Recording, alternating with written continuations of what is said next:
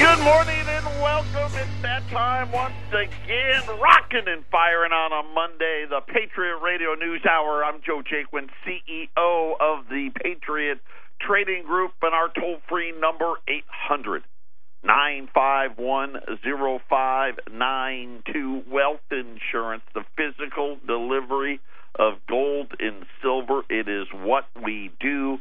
The website, the, without a doubt, the most educational website on the planet when it comes to hard assets, allamericangold.com. Because it's not just who you know, it's what you know. And that's where you get it all the videos, the articles, the podcasts, the YouTube, Facebook. What else? What am I missing? Twitter. I mean, you know, we're we're, we're trying to do it all at allamericangold.com. And what a what a man! Someone needs to turn the heat off. It got hot again this week, and I saw I was reading the paper, and uh, two more people got plucked off a Camelback Mountain this week. And listen, you cannot go hiking mountains without water. Then if you're not feeling good, don't go. it's dangerous out there. Uh, never ceases to amaze me how how often that happens out here. But uh, yeah, it's still in the mid to upper 90s. Uh, crazy. Hopefully, though, hopefully sooner or later the cool air will come, and then we can brag about how wonderful it is. I've yet to go to either of my son's football games in anything other than shorts and a short sleeve shirt. I haven't had to even pretend because you know listen we pretend it's cold. Anything remotely like in the 80s, low 80s, definitely in the 70s, we're going to have a long sleeve shirt on, pants. Yeah, no, haven't had to do it yet. Uh, don't know if was going to be able to do it this weekend or not either, but uh, we'll hope for the cool down to take effect sooner or later.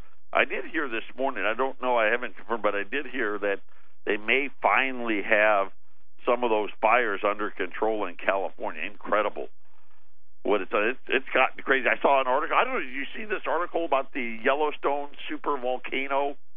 Uh, may erupt a lot sooner than anybody thought. Man, just throw that onto the list of things to worry about. We, we'll get you all covered.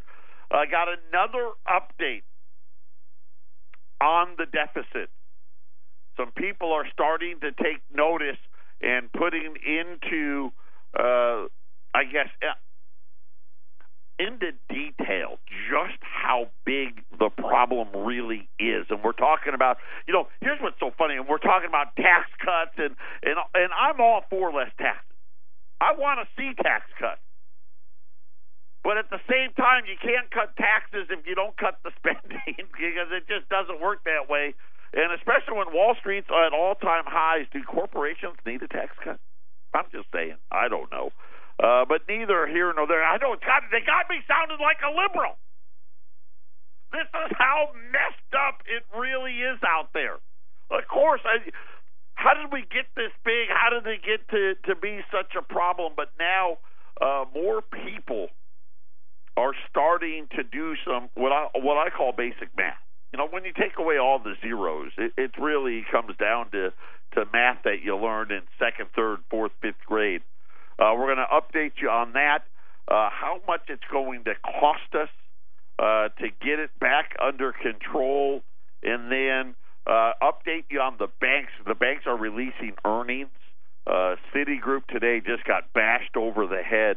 Uh, loan loss provision. Now, this is the way the banks have been pretending to make money by saying that that they didn't have a lot of bad loans and they were taking this money that they had set aside for previous bad debts and added it back in. Well, apparently it's going back out again. Uh, 15% higher the loan loss provisions from Citigroup. Think about that. In one year,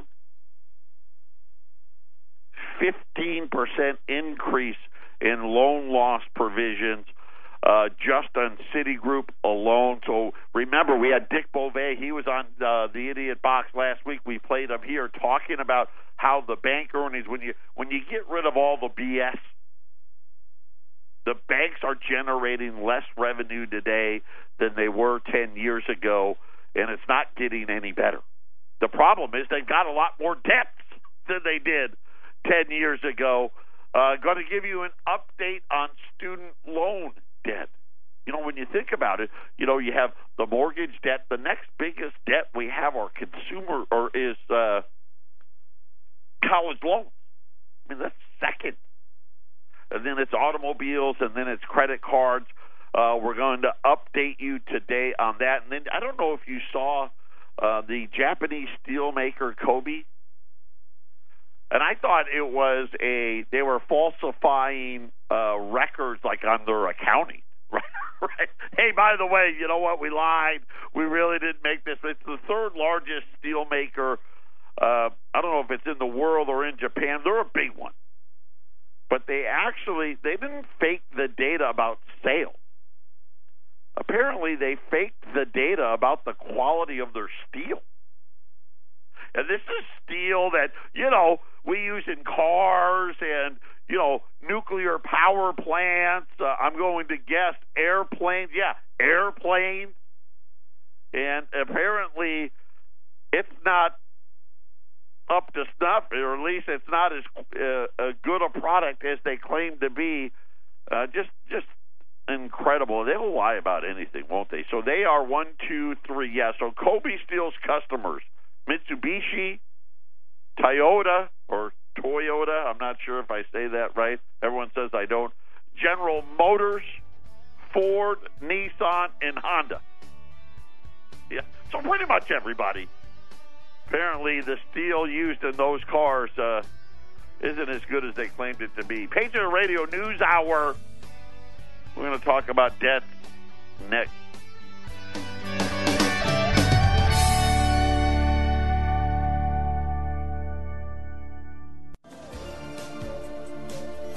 Eight hundred nine five one zero five nine two. That is the toll free number.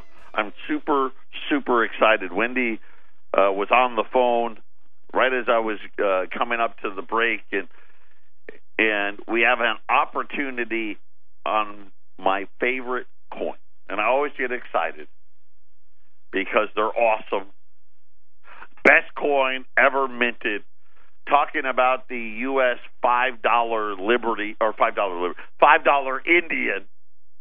That is the male Indian with the the war headdress on.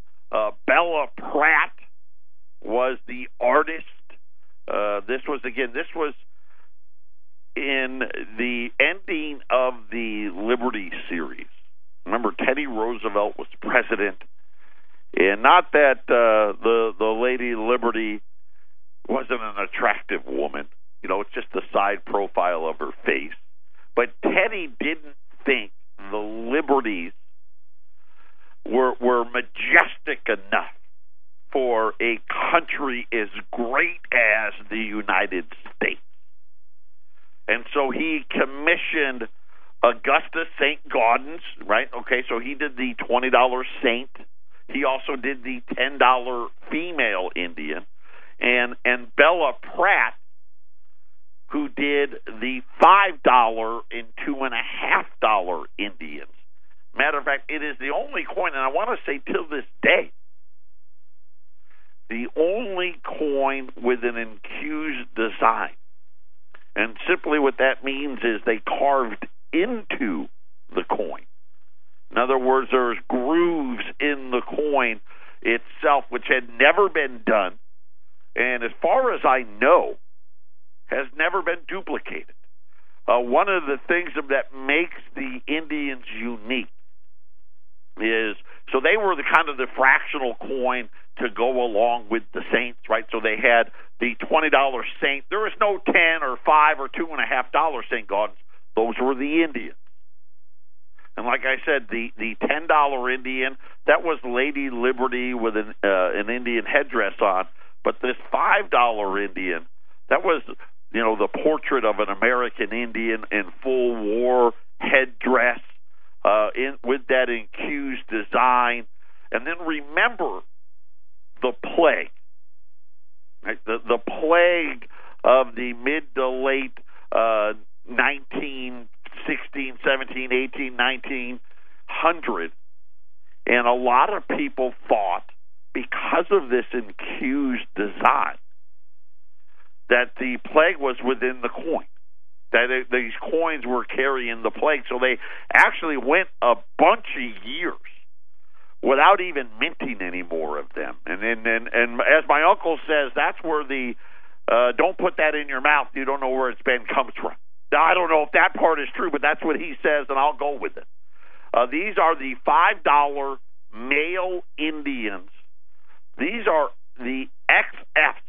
This is one grade below an AU coin or an almost uncirculated coin. These are what they call extra fine. These are really, really nice coins. Boy, these real beautiful coins. Here's the thing that it makes it even more awesome. We have like a hundred of them, which never happened, especially on the internet. They're just still, even today, super hard to get. The the raw the the raw ones, the ones that we normally sell, they're four hundred and ten dollars you're going to be able to go all the way up to almost uncirculated, just one grade below that for the exact same price of 410. So US $5 XF. These are extra fine. These things are going to be awesome. 410 bucks at 800 951 0592. If you buy 20 or more, I'm going to throw in the shipping as well. 800 951 0592. If you want to put it on a credit card, you're going to have to add five bucks. So five bucks more, still at 415, an absolute steal at 800 951 0592. What are we getting ready for? Right? Why are we telling you you need to be prepared? So I've been telling you about the the debts and how they're mounting up, right? And we're we're just now getting in to the super cycle. So John Mauldin, who by the site that I love to go to, uh, Mauldin Economics. If you haven't been out there, he does great research. So he talks about how, and we hear this quite a bit. The CBO says, hey, in 10 years, the debt is going to be $30 trillion. And of course, I'd laugh and I tell you, you know, it's the government. Don't believe that it's going to be much, much worse. Well, Mauldin actually dove into the CBO's projection. And here's the assumption just to have a debt to only be 30 trillion. And then we say only, it's I mean it's almost laughable. Their assumption assumes that there's no recession. Again, so we're going to go now, according to the CBO, we're going to go 20 straight years without a recession. But they say that the growth rate, you know, the GDP of 4%. Okay, we're at 2 right now. So when you look at what they predict, and this is why I've been saying in 2027 the deficit's going to be 40 trillion dollars. Right? That's my number. So John Mauldin comes out and says, here's where he's at. He would say he would take a bet that the deficit in 2027 will be over 35 trillion. So now we've got somebody who's, let's face it, he's smarter than me, done a lot more research than I have, saying, I know Double said 40, but I'll bet it's going to be over 35. So uh, 40's over that. So we're, we're honing in. And the and the thing about it is, is when you hear these things, why would they lie? To what benefit is it? right? To come out and say that we're going to have GDP of 4%.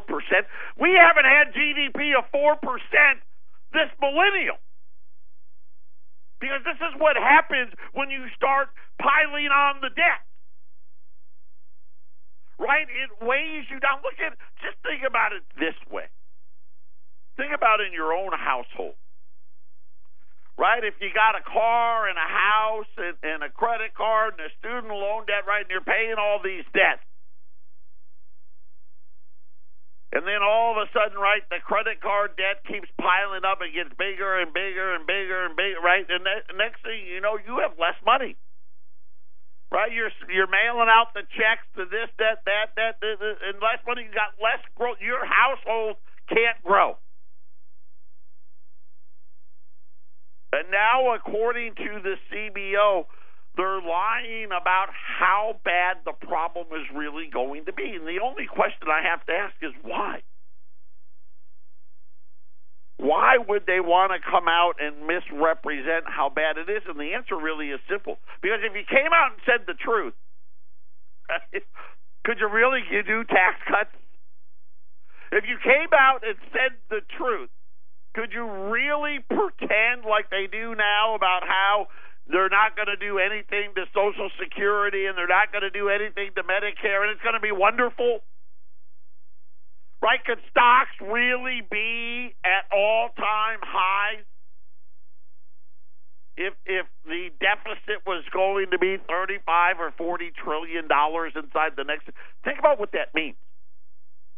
That's not a trillion dollars a year. That's one point five to two trillion dollars a year. And you know that by the end of it, that number is going to be even bigger than that, right? Because we'll, we'll start out gradual, right? Like this last year, yeah, there was a trillion, right? By 2020, maybe it's 1.3 trillion, 1.4 trillion. Who knows? Maybe even 1.5. Right by 2023, maybe it's two trillion. Right by 2025, it's probably close to two and a half. By 2027, it's probably going to be close to three. So, what would it take? Let's just play a game. What would it take to actually live within our means? How big has the government really gotten? Because it's really hard to, to, to put it in perspective because you're talking about numbers that are so massive. Most people just tune it out right? You tune it out, I tune it out, and we all want to pretend, right? We when you listen to the idiot box, you notice how they never talk about it, right? Nobody wants to bring it up, right? They all want to argue about whether the rich guy's going to get a tax cut or not. But nobody actually wants to talk about what the real issues are. When Janet Yellen talks, she keeps talking about how eventually there's going to be some kind of wage inflation. When when you really look at it, the only inflation there really is is the inflation where all of us have less. Right? That stagflation. I don't know if you saw, by the way, crude oil back over 52 bucks. Right? Another one of those things hey, if we pay more for gas, is that really good for the economy? Probably not. But don't tell anybody. So, how much would it take? Well, we actually had a guy, Larry uh, Kotlikoff is his name. He wrote an article in Forbes. You know that you know that right wing wacko magazine Forbes that we would need to immediately. Now, we're talking about tax cuts. And like I said, I've turned into a liberal on this. We would need an immediately a 50% increase in taxes to fund the future deficit. And this is the problem. Remember last week I told you 10,000 people a day seven days a week retire. And it's actually a little over that right now. And it's going to continue that way for the next 12 years without exception. And then you start thinking about what that really means. Now, if they charged 50% more in taxes, what, what, what would happen to GDP, right? It, it would crater. right? And we're in this horrible situation where we've got these these unfunded liabilities that are now coming due. At the same time, the consumer is in the most indebted state that it's ever been in. And then you try to figure out how this is all going to work out. And then I, you know, the next thing that came up was Bloomberg's writing about the latest people falling behind now. So here we sit, we've got deficit rising, right? And this is national, city, states, right? All the pension plans, all of these things that are underfunded.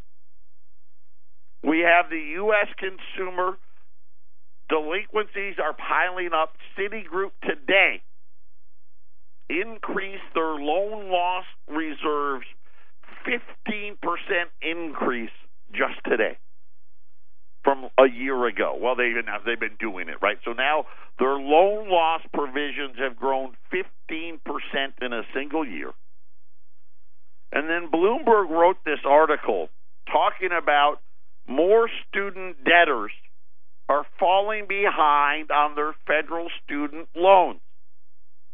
And they're not sure why. And the article goes, hey, after three years of declines in late payments, there's no clear explanation as to what's happening. I'm going to explain it all to you next. Don't forget U.S. $5 XF Indians at 410 800 951 0592. This is the Phyllis Schlafly Report, a daily broadcast from Phyllis Schlafly Eagles, and we're upholding the legacy of Phyllis Schlafly, a constitutional attorney and articulate voice for traditional values for more than 70 years. Now, from the Phyllis Schlafly Center Studios, here's Ryan Haidt. The Gulf War marked a new day for the American Armed Forces. Phyllis Schlafly considered this chapter of American military history to be especially important because it allowed the American people to shake off our self image as a defeated nation, characterized by that embarrassing picture of the helicopter lifting its last load of refugees out of Saigon. The Gulf War allowed the American people to compare and contrast the Vietnam War under President Lyndon B. Johnson and the Gulf War under President George H.W. Bush. Just weeks ago, we saw a similar contrast as President Trump announced a change from President Obama's policy in Afghanistan. The Gulf War proved the duty of a nation to remain constantly ready to defend its interests in the face of military opposition. Every other function, from the preservation of free speech to the preservation of national parks, is predicated on the ability of the nation to defend itself in military combat. President Trump has made great strides in reshaping America's military to be able to fulfill that fundamental task of defending America. With new policies barring transgender individuals from military service, the president has reaffirmed his commitment to taking the focus of the military off of political correctness and putting it back on winning in combat. Our military now has a commander in chief who recognizes what their proper function is. By allowing our troops to do their job and equipping them for it, the President is showing that he understands history and has the best interests of our troops and our nation in mind. Phyllis Schlafly wrote about the Gulf War because she understood that our history can give us lessons of lasting value. The biggest lesson to learn from the Gulf War is that total military superiority is the best way to protect our nation. The April 1991 Phyllis Schlafly report verifies the fact that President Trump's Afghanistan strategy will save American lives and lead to a more swift conclusion that neither President Obama nor President Johnson in Vietnam could have achieved. This has been the Phyllis Schlafly Report from Phyllis Schlafly Eagles. America is safe only when America is strong. Our national defense requires the most modern technology and best trained soldiers, and there should be no social politics or idle threats coming out of Washington. At phyllisschlafly.com, we take this work very seriously. Please visit phyllisschlafly.com. Thanks for listening, and join us again for the Phyllis Schlafly Report. 800 951 0592. That is our toll free number. And Bloomberg writes this article. And they're talking about how student loan and I won't call I won't use the word default. You're just falling behind. And they said, but you know, for three years it got better. And now it's now it's gotten worse and there's no clear explanation according to the article. Experts they're not sure whether to take it as a sign of distress or a temporary blip. okay, let's see. I'm not making that payment this month. What could oh, I just don't feel like maybe they just didn't feel like it. That's what it is. You know, they didn't ah, I don't feel like doing it. Of course it's a sign of distress. But what about this after three years of declines thing?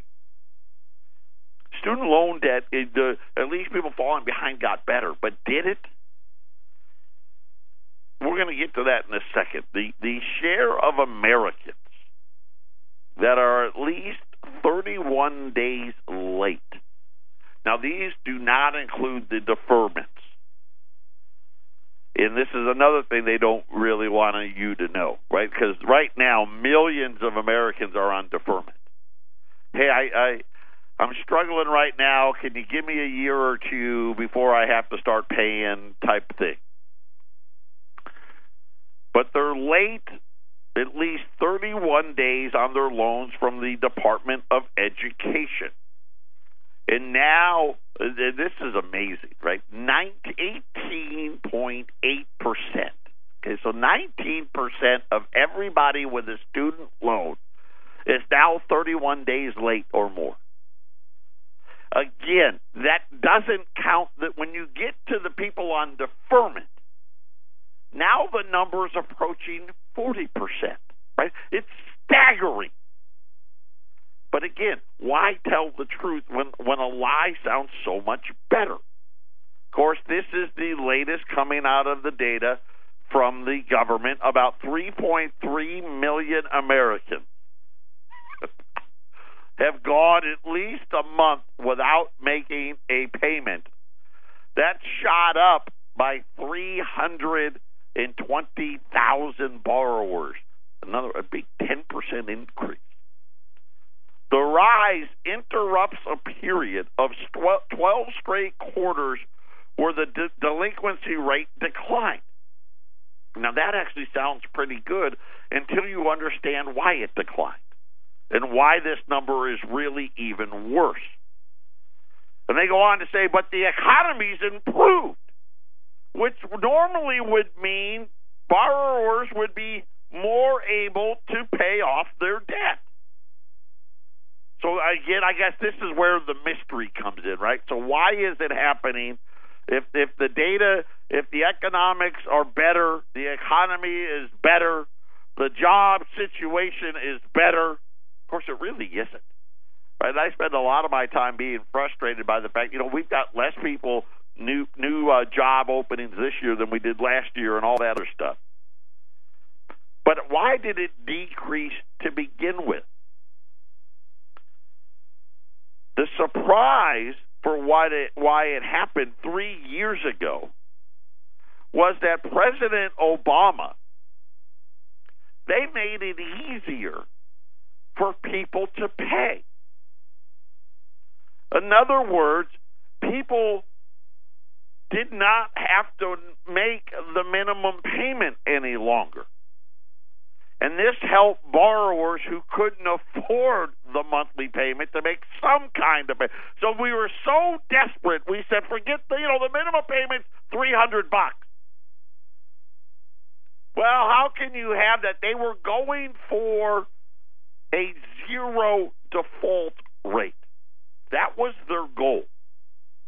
Now remember, right, right now it's at 19%, not including the deferment. Even, and they said, those with income based repayment plans. In other words, if you weren't making a lot of money, they lowered the, the they didn't care if you were sending in 50 bucks. Even debtors with no income could remain in good standings on their loans as long as they annually documented that they had no earnings. so, despite that, three years later, even with all of these things that came into effect, the default rate is rising again. They said 4.8 million uh, debtors are taking advantage of this plan. By the way, that's up from 4.2 million. So let's see, we've had 600,000 people legally not make payments an increase of 600,000 people not making payments, but they weren't on the total of the 320. So, really, when you look at the numbers, the amount of people not making a monthly payment to their student loan jumped by a million people. 600 and over 600,000 of you are doing it legally. Hey, listen, I'm broken up, right? Part of the the, this new policy. I guess the other 300 some thousand, you're actually making some money, but you're you got to pay your car insurance, your health insurance, you got to pay the rent, and when you're all said and done, there's not enough to make out. The delinquency rate is now starting to cause distress amongst people who who track such things and saying that a growing number of Americans now are getting ready to go into default on their student loans.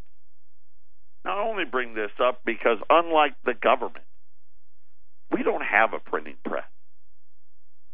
Right? The citizenry doesn't have one. So, as the government goes further and further and further into debt, isn't it ironic that Americans are going further and further into debt? By the way, just to put a number on it, 42 million Americans now have some form of student debt. That's the latest number, at least as far as the government's producing. I'll see if I can find a better number. Uh, but as of 2014, so that number is old. So let's just probably say it's probably close to 50 million people with a student loan debt. And now you start thinking about these are the people that are supposed to be buying houses and cars, right? Supposed to be out there spending, and now, you know, this is what I've said. They've got to us earlier and earlier. First thing that happens when you walk on a campus at college is what? Everybody's out there trying to hand you a credit card. Patriot Radio News Hour. We'll be back after the break.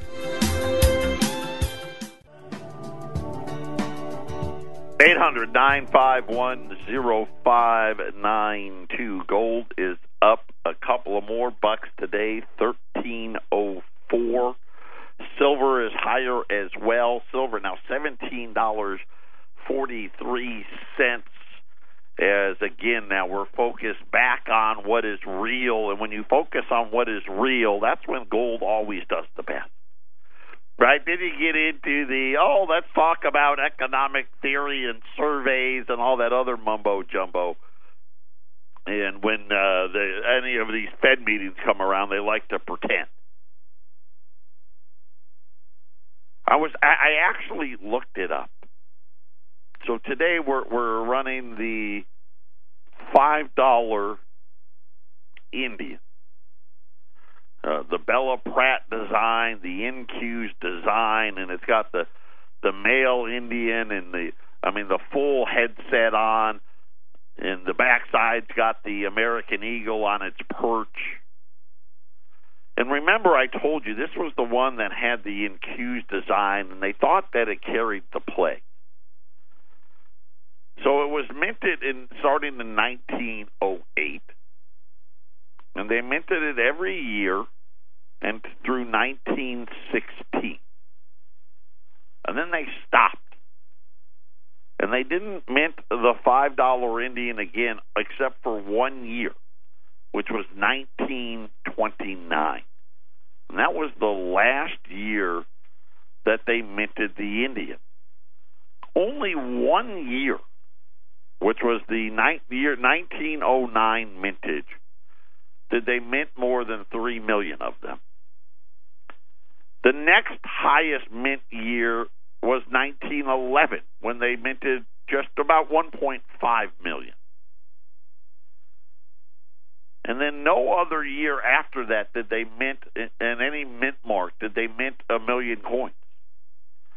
Matter of fact, some of them 148,000, 34,000, 297,000. Even 1929, they only minted 662,000. 1916, they only minted 240,000. So there wasn't very many of these made. And you think about one of the most beautiful coins ever. And then when you look at even like the the, the ten dollar Indian. Now the ten dollar Indian, they didn't have that incused design. And so that coin they minted again. It was minted all the way through 1916. And then they minted again in 1920, 1926, 1930, 1932, 1933. So the $5 Indian was minted for far fewer years than any other of its counterparts.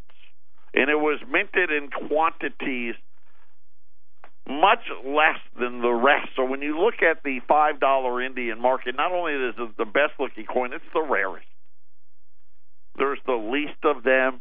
They hold their values well above what any of the other coins will do. I mean, outside of the the year of the 1933 St. Gaudens, right, the year of gold confiscation. Remember, there was only supposed to be two of them in existence, and then I think what was it, five, six years ago, they found nine more, and there's a big debate about whether or not uh, who's going to own them and whatnot. The five dollar Indians are the rarest of the rare, and to be able to get all the way up to one grade below AU, the extra fine at four hundred and ten dollars, I will tell you, I know for a fact, this is the lowest premiums you're going to pay on an XF graded five dollar Indian at four hundred and ten dollars. Our toll free number eight hundred nine five one zero five nine two. You know? It's always good. I'm glad I actually looked it up. I knew they stopped minting them. I didn't know they only minted them one other year. So you had 1908, 09, 1910, 11, 12, 13, 14, 15, 16, where they hardly minted any, any of them, and then 1929. That's it for the five dollar Indians, and to have this many of them, to have almost a hundred of them, is unheard of. Eight hundred nine five one zero five nine two. That is our toll free number. If you've never done business with us, it is so simple, so easy. All you need to do is call the eight hundred number, and then when Wendy answers, just tell her, Wendy, I'd like the special. And Wendy's going to say, Great, how many would you like? One, five, you want free shipping? You buy 20 of them? Then she's going to take your name, your address, because we need a place to ship it. And once we have good funds, we ship registered, insured U.S. mail. When you place your order, we're going to give you a trade number. That trade number locks in the price. Gold goes up $20 tomorrow. We're not going to call you and say, hey, you owe us more money. We're locked in. You mail us a check. Like I said, if you want to put it on a credit card, add $5 a coin. We take Visa, MasterCard, American Express, and Discover, right? The All four big ones. Once we have good funds, we ship it to you registered, insured U.S. mail. It's that simple. We're not going to try to convince you not to buy them and try to sell you some other coin with super high markets. We don't do that. We don't play games. And and not that we don't want to talk to you. We do. But we try not to keep you out, you know, on the phone ad infinitum. It's just that simple. And once it's done, once you've placed your order, you've gotten your trade number, and you've hung up the phone, you're not going to hear from us. We don't call you. We're not going to call you three weeks from now, a month from now, two months from now to try to get you to buy something else. It's the exact opposite way of how you run a business, but that's how we've been doing it. We've been doing it this way for well over 20 years. The U.S. $5 Indian XF grade 410 at 800 951 0592.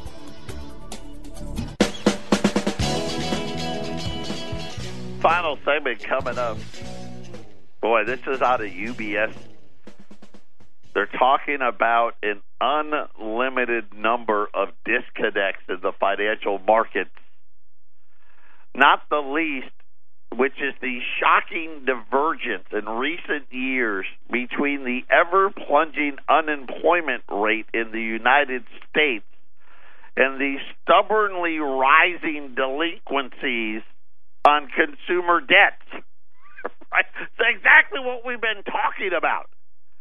And they they talk about the 90 day delinquency rate on consumer loans was up another 20 basis points, led by deteriorations in auto loans. And they said the trend in recent loan vintages, that means, you know, auto loans that have been taken out in the last year, showing a negative outlook on balance. In other words, more trouble ahead. They said the the incremental deterioration is shifting from auto loans to credit cards and student loans. So now, right, the only thing left is mortgages, and I'm telling you, those are starting to percolate as well. Auto and credit card loan default rates uh, by credit quality continue to show sequential deterioration on average. In other words, it doesn't matter. Prime, subprime, super subprime. The default rates are continuing to rise, and they said multiple interest rate hikes by the Federal Reserve has increased. You know what you got to pay for student loans, car loans, credit card balances, all of it leading up to more and more defaults. And one of the things they noted in this note was the lack of pay. They said the number one reason that they see the increase in the loans or the defaults in the loans is the lack of pay. So, contrary to the Federal Reserve, well, uh, I guess not contrary. Right? They, the Federal Reserve can't understand why no one's making any money. Uh, UBS came out today and says, "Hey, whether or not making money, not making money, either way, defaults continue to spiral." And, and you just really start to get ready. This is going to be. This isn't going to be a a quarter trend or a one year trend. This is going to be ten years of this. The super cycle is here. The debts are here. The money is due, and America's tapped out. You better have some wealth insurance because you, you know, we're going to need it. I mean, just look at the numbers. I mean, now Mauldin comes out and says, "Listen, just I'm taking bets right now at over 35 trillion." And I've been telling you 40 trillion now for how long? It's coming. U.S. five dollar liberties. These the rarest of the the best looking and you know just by the by default the rarest coin. The U.S. five dollar male Indian. These are XF just super awesome. They're four hundred and ten dollars if you want to put it on your credit card. I get you right. Hey, you want your points, you want your miles, you want whatever it is. Add five dollars a coin. If you buy twenty or more, we're going to throw in the shipping at eight hundred nine five one zero five nine two. Patriot Radio News Hour. Everyone, take care. Have a great rest of your Monday. We'll have more talk about economics tomorrow. Thank you.